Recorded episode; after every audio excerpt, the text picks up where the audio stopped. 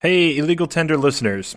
I'm Alex, the senior podcast producer for Yahoo Finance. This is an episode of our new podcast called A World Interrupted, a daily podcast about COVID 19 and its impact on the economy. This episode features Ethan Wolff-Mann, and he hosted Illegal Tender Season 1.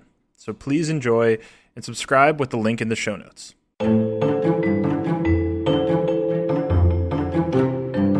In today's episode, we are discussing new ways that people are getting scammed during the coronavirus pandemic. People really use people's fear, both the economic fear as well as, you know, the risk of getting sick and potentially dying to scam people. From Yahoo Finance, this is A World Interrupted. I'm Alex Sugg. Ethan Wolff-Mann is a reporter for Yahoo Finance, and he'll be helping us with today's episode. Ethan, I mean, it seems like no matter what, we could be in our darkest hour. We're literally in a pandemic, and people will still find creative ways to steal from other people. Well, I mean, I think if you kind of hit the nail on the head there. During a time where you might think people should exhibit a little bit more humanity, uh, you, see the, you see many of that, many examples of that out in the world, especially in hospitals. But you also see in, you know, a a disheartening amount, kind of on the other side of things, as people really use people's fear, both the economic fear of this incredibly difficult moment for people with jobs, as well as you know the risk of getting sick and potentially dying or or being in the hospital to scam people. You know, people are extremely vulnerable right now. And kind of in the history of scamming, whether it's phishing, whether it's robocalling, or really any kind of con, Whenever people are in any sort of emotionally heightened state, that's something that people really take advantage of. Every year during tax season, for example, you see scams really really hike as you know the stress of paying taxes dealing with that really invites scamming so this is no different i was talking to some experts on robocalling who work for various phone screening services used by you know the, the, big carriers like you know our parent company Verizon for example. And you know they're telling me that this kind of coronavirus situation is essentially a mutating of you know using whatever the headlines are to try to drive home and sell the scams. And so they really the the transitioning from you know, last week's headline to full coronavirus really, really did not take very long at all. So maybe set it up for me. What are some of the biggest and most notable ways people are being scammed right now, or what are what are some of the big ones? I mean, there's like the I've heard a lot recently about Zoom and Zoom bombing. I don't know if that's considered a scam or more of just like an interruption thing. I mean, I know Zoom is kind of up there. Maybe start there. Yeah, I would say that. So Zoom has obviously enjoyed this really bizarre, you know, moment. We've had Skype, we've had Google Hangouts, Google Meet. You know, Slack has a video component. If you, you know, people don't really use it, but for whatever reason, you know, we've just seen, uh, I mean, FaceTime and what's that. For whatever reason, we've seen Zoom really just take off and they weren't really ready for that. I think that's pretty clear right now. They've admitted that in many interviews. You know, Zoom has been this place for people who are students to go back to class, for people to see their parents and family and friends, but also for companies. This has obviously resulted in a huge fire hose of traffic, and they haven't necessarily been ready for that. One of the issues is, you know, password protecting of meetings. Oftentimes you just need a link to get in. It's like an unlisted number in the phone book.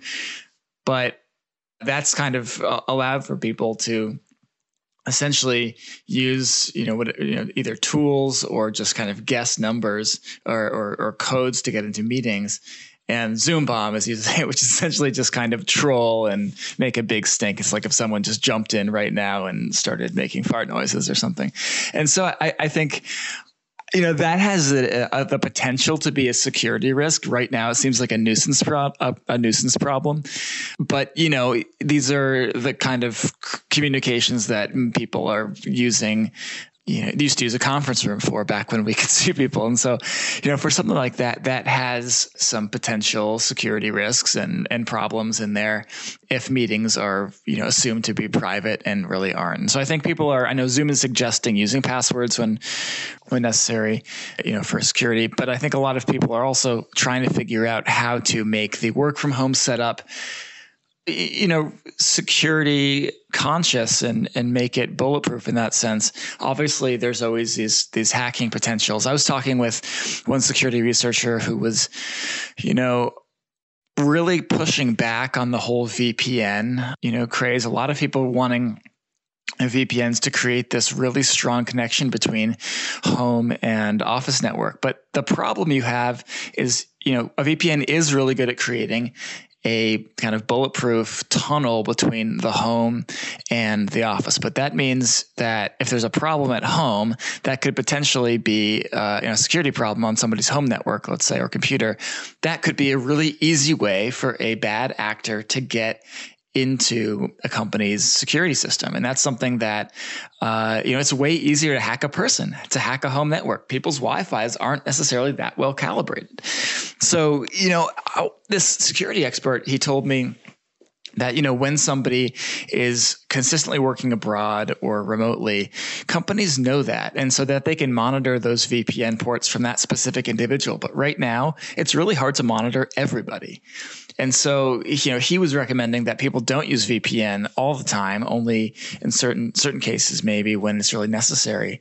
Um, and that it could it could backfire in that sense. And so I think this has sort of exposed, you know, some underbellies about, you know, you have to have um, really security in place everywhere because the weakest link will fail. If you don't have, you know, if you don't have a, a solid WPA2, which is, you know, the the security that that your Wi-Fi should have, you know, if you just left that on WPA or WEP, these are these old, you know, it sounds really esoteric, but it's not. You can just look in your settings in your computer and it'll tell you what it uses. And that's easy to change, by the way. If you don't have the, those organized properly and set up properly, that's a problem. And somebody could very, very easily crack that and you know look at all the stuff that you do and all your company does. But uh, going back to this kind of the scam element, I don't think that it's particularly common that people will get i mean it certainly happens and will be happening enough that uh, everybody should take those precautions but i think the two things that i see as a big problem and and I know the FTC is really seeing a lot of uptick in this are the kind of scams that you get from robocalls and phishing. Phishing in particular, uh, I think maybe that, maybe real quick explain phishing to our listeners who yeah. might not know. So phishing is when somebody sends an email that looks like it comes from you know a trusted source like your your company or a family member but what it really is is some sort of Trojan horse situation that that can allow somebody to get your either information or install malware or some sort of virus. And so, you know, phishing is a bigger problem now. People are doing a lot of things remotely and you know, especially when it comes to setups and company systems, you can't necessarily stick your head up and be like, "Hey, was that email legit?" to somebody across, you know, the the room or something. And people just do that less. And I think also this is a really important part. The stress from all of this has an effect on people's guard and and sometimes can affect their ability to think critically in something that may seem sort of obvious in retrospect. Maybe wasn't that obvious. Maybe they're in a hurry. Maybe they have, you know, their kids are in the background you know, because they are out of school. Maybe they have somebody sick at home with the coronavirus, and and, and so I think that it's really hard to to stay vigilant. And so that's that's something that has been a big concern. I, I know that the FCC or FTC said that last week there were maybe 7,800 complaints, and you know I think almost five million dollars in losses, which comes out to you know like 500 or more a person, which is that's really bad. And and this is something that you know people often don't report and so you know you got to wonder is this way way higher than it otherwise you know might be and so I, this phishing issue is something that is a problem robocalls are the other one that is a, a, a pretty effective vector for scammers you know, right now it's sort of started. I was talking with with some people who run Verizon's, you know, Verizon screening services, and they were saying that pretty early on they were so so they use this thing called the honeypot which is you know like this spy terminology where they set up this fake number that just listens. And so if, if it gets if it gets robocalled it stays on the line to kind of hear what they have to say. And and they were noting that a lot of their kind of honeypot numbers were picking up these cruise scams. And so the the robocalling scams, and I think this was the case for some phishing as well, started with the the coronavirus cruise situation. The cruise industry was, you know, the first that was hit because that was kind of the the genesis of the, the problem in the US when all these people came back from their cruises and no, then nobody really wanted to take a cruise because it was essentially walking into this petri dish. And so they were, the scams were essentially kind of either giving away free cruises or subsidized discounted cruises because the industry was suffering. This is, you know, not, yes, the industry was suffering, but no, they were not giving these away.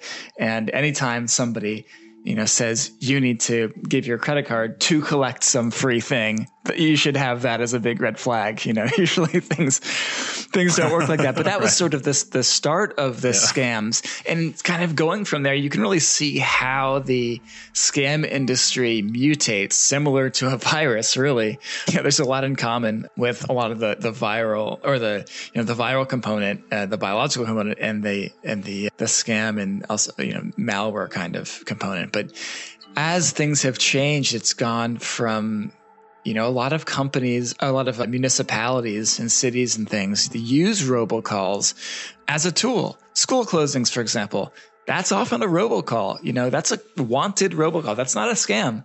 And, and, so this is very useful tool for people who may not, may not check their email in the morning and, you know, the phone rings and they see, oh, this is coming from, you know, my, my kid's school district and and oh, class is now canceled indefinitely because of COVID. And so because people know that those robocalls are legit, that adds another layer of confusion to the situation. You you may not know. Sometimes these scams are really, really well done and well orchestrated and may be very convincing. There was stuff about early vaccines. You know, you can res- call now or you know call now and uh, pay a deposit to reserve your place in the coronavirus testing or you know vaccine situation. I mean, this is really evil stuff here, oh and and well, it's really it's really preying on vulnerabilities. And like you said earlier, like it's such a stressful moment for so many people that it's like anybody at any time could fall, you know, prey to one of these because it, like you said, your kids could be in the background, your dog might be going crazy, all these distractions we're not used to from working from home in the same way or being at home this much all of it creates this new dynamic that we're not used to. And so it's just set up in, in this perfect way for these scams to actually succeed a lot of the yeah, time. Yeah. And then it, it gets worse at every sort of turn. You know, this was all of that was before the economy crashed and before all of these people were getting laid off and all those dominoes kept hitting each other and falling. And so, you know, what we've had since then is, you know, there are now a lot of scams based on the stimulus payments. People needing this money to survive, to pay their rent, to to buy food, to you know, to function.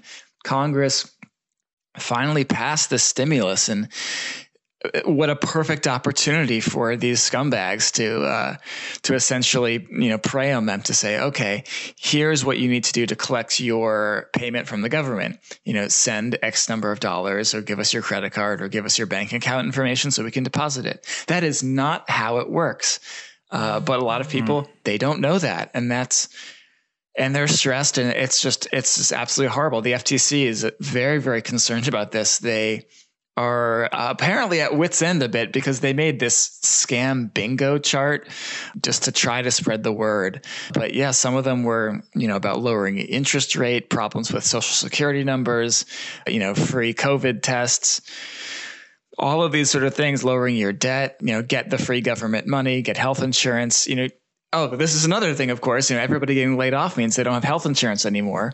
And so what, you know, another opportunity to scam people and and so it, it's it's really just turned into this total scamming nightmare for people. And and it appears to be it, it really appears to be getting worse. Yeah. Well i mean maybe to close that's it's such a bummer. And it's sad to hear that it's happening at such a huge fast rate and it's growing. And it's only growing more with the the intensity of the virus. But maybe what are some things for people to look out for? I think you had mentioned like never if someone says, "Hey, here's this free thing, but we need your credit card in order to get it." That's an obvious thing. Don't do that. But what are some maybe less obvious things that we should be looking out for as far as scamming goes and maybe now today you know the beginning of april and maybe some things you might see coming in the future based off what history tells us about these scams i, think a good place to start is the tips from the ftc about the the, the, the coronavirus stimulus package. Mm. You know, first of all, you do not need to do anything to get your money. That will come to you either into your bank account if the, the IRS has the information, or you'll get it in the mail. And you will never need to give any personal information or sign up for anything. This is all direct deposit only or checks in the mail. And there is absolutely no early access. Any claims of the contrary are a scam. And I, I think that's really, really important because this is, you know, one of the most critical elements, this the stimulus part of it.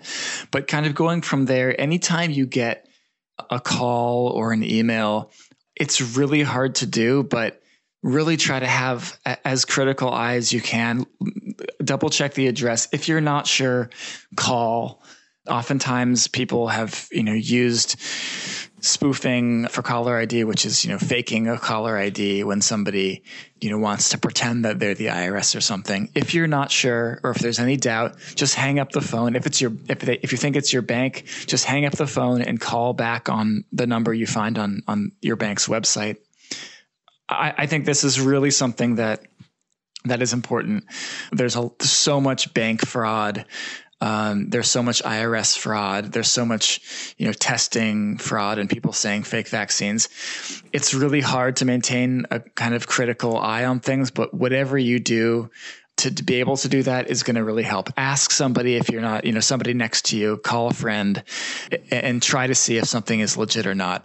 Any sort of beat you can take instead of acting immediately for something is going to be really really important almost it, there's almost never something where it's incredibly time sensitive where you have to do it right now right on the phone if you know if somebody is trying to hurry you for something that's a huge red flag yeah I think you're spot on. We uh, it, it, would be simple and easy to act impulsively right now, yep. based on all oh, the, yeah. all the circumstances. But I think you're right. It, just avoiding being impulsive with things like that because people are trying to trying to prey on many people out there. So, and I just like to add too that there, there's no shame in getting scammed. A lot of really smart people get scammed. These scammers are really really good and they know how to manipulate people in in really really advanced ways.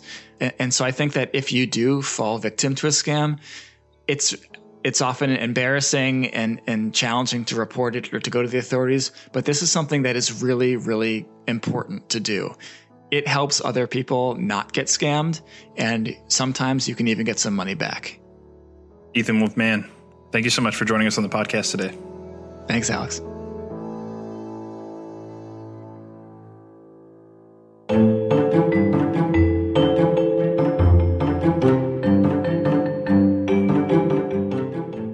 Thank you for listening to A World Interrupted from Yahoo Finance.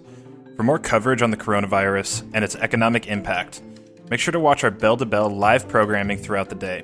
If you enjoyed this episode, head over to Apple Podcasts and leave us a five star rating and review there. In the meantime, stay safe, take care of yourself, and we'll get through this.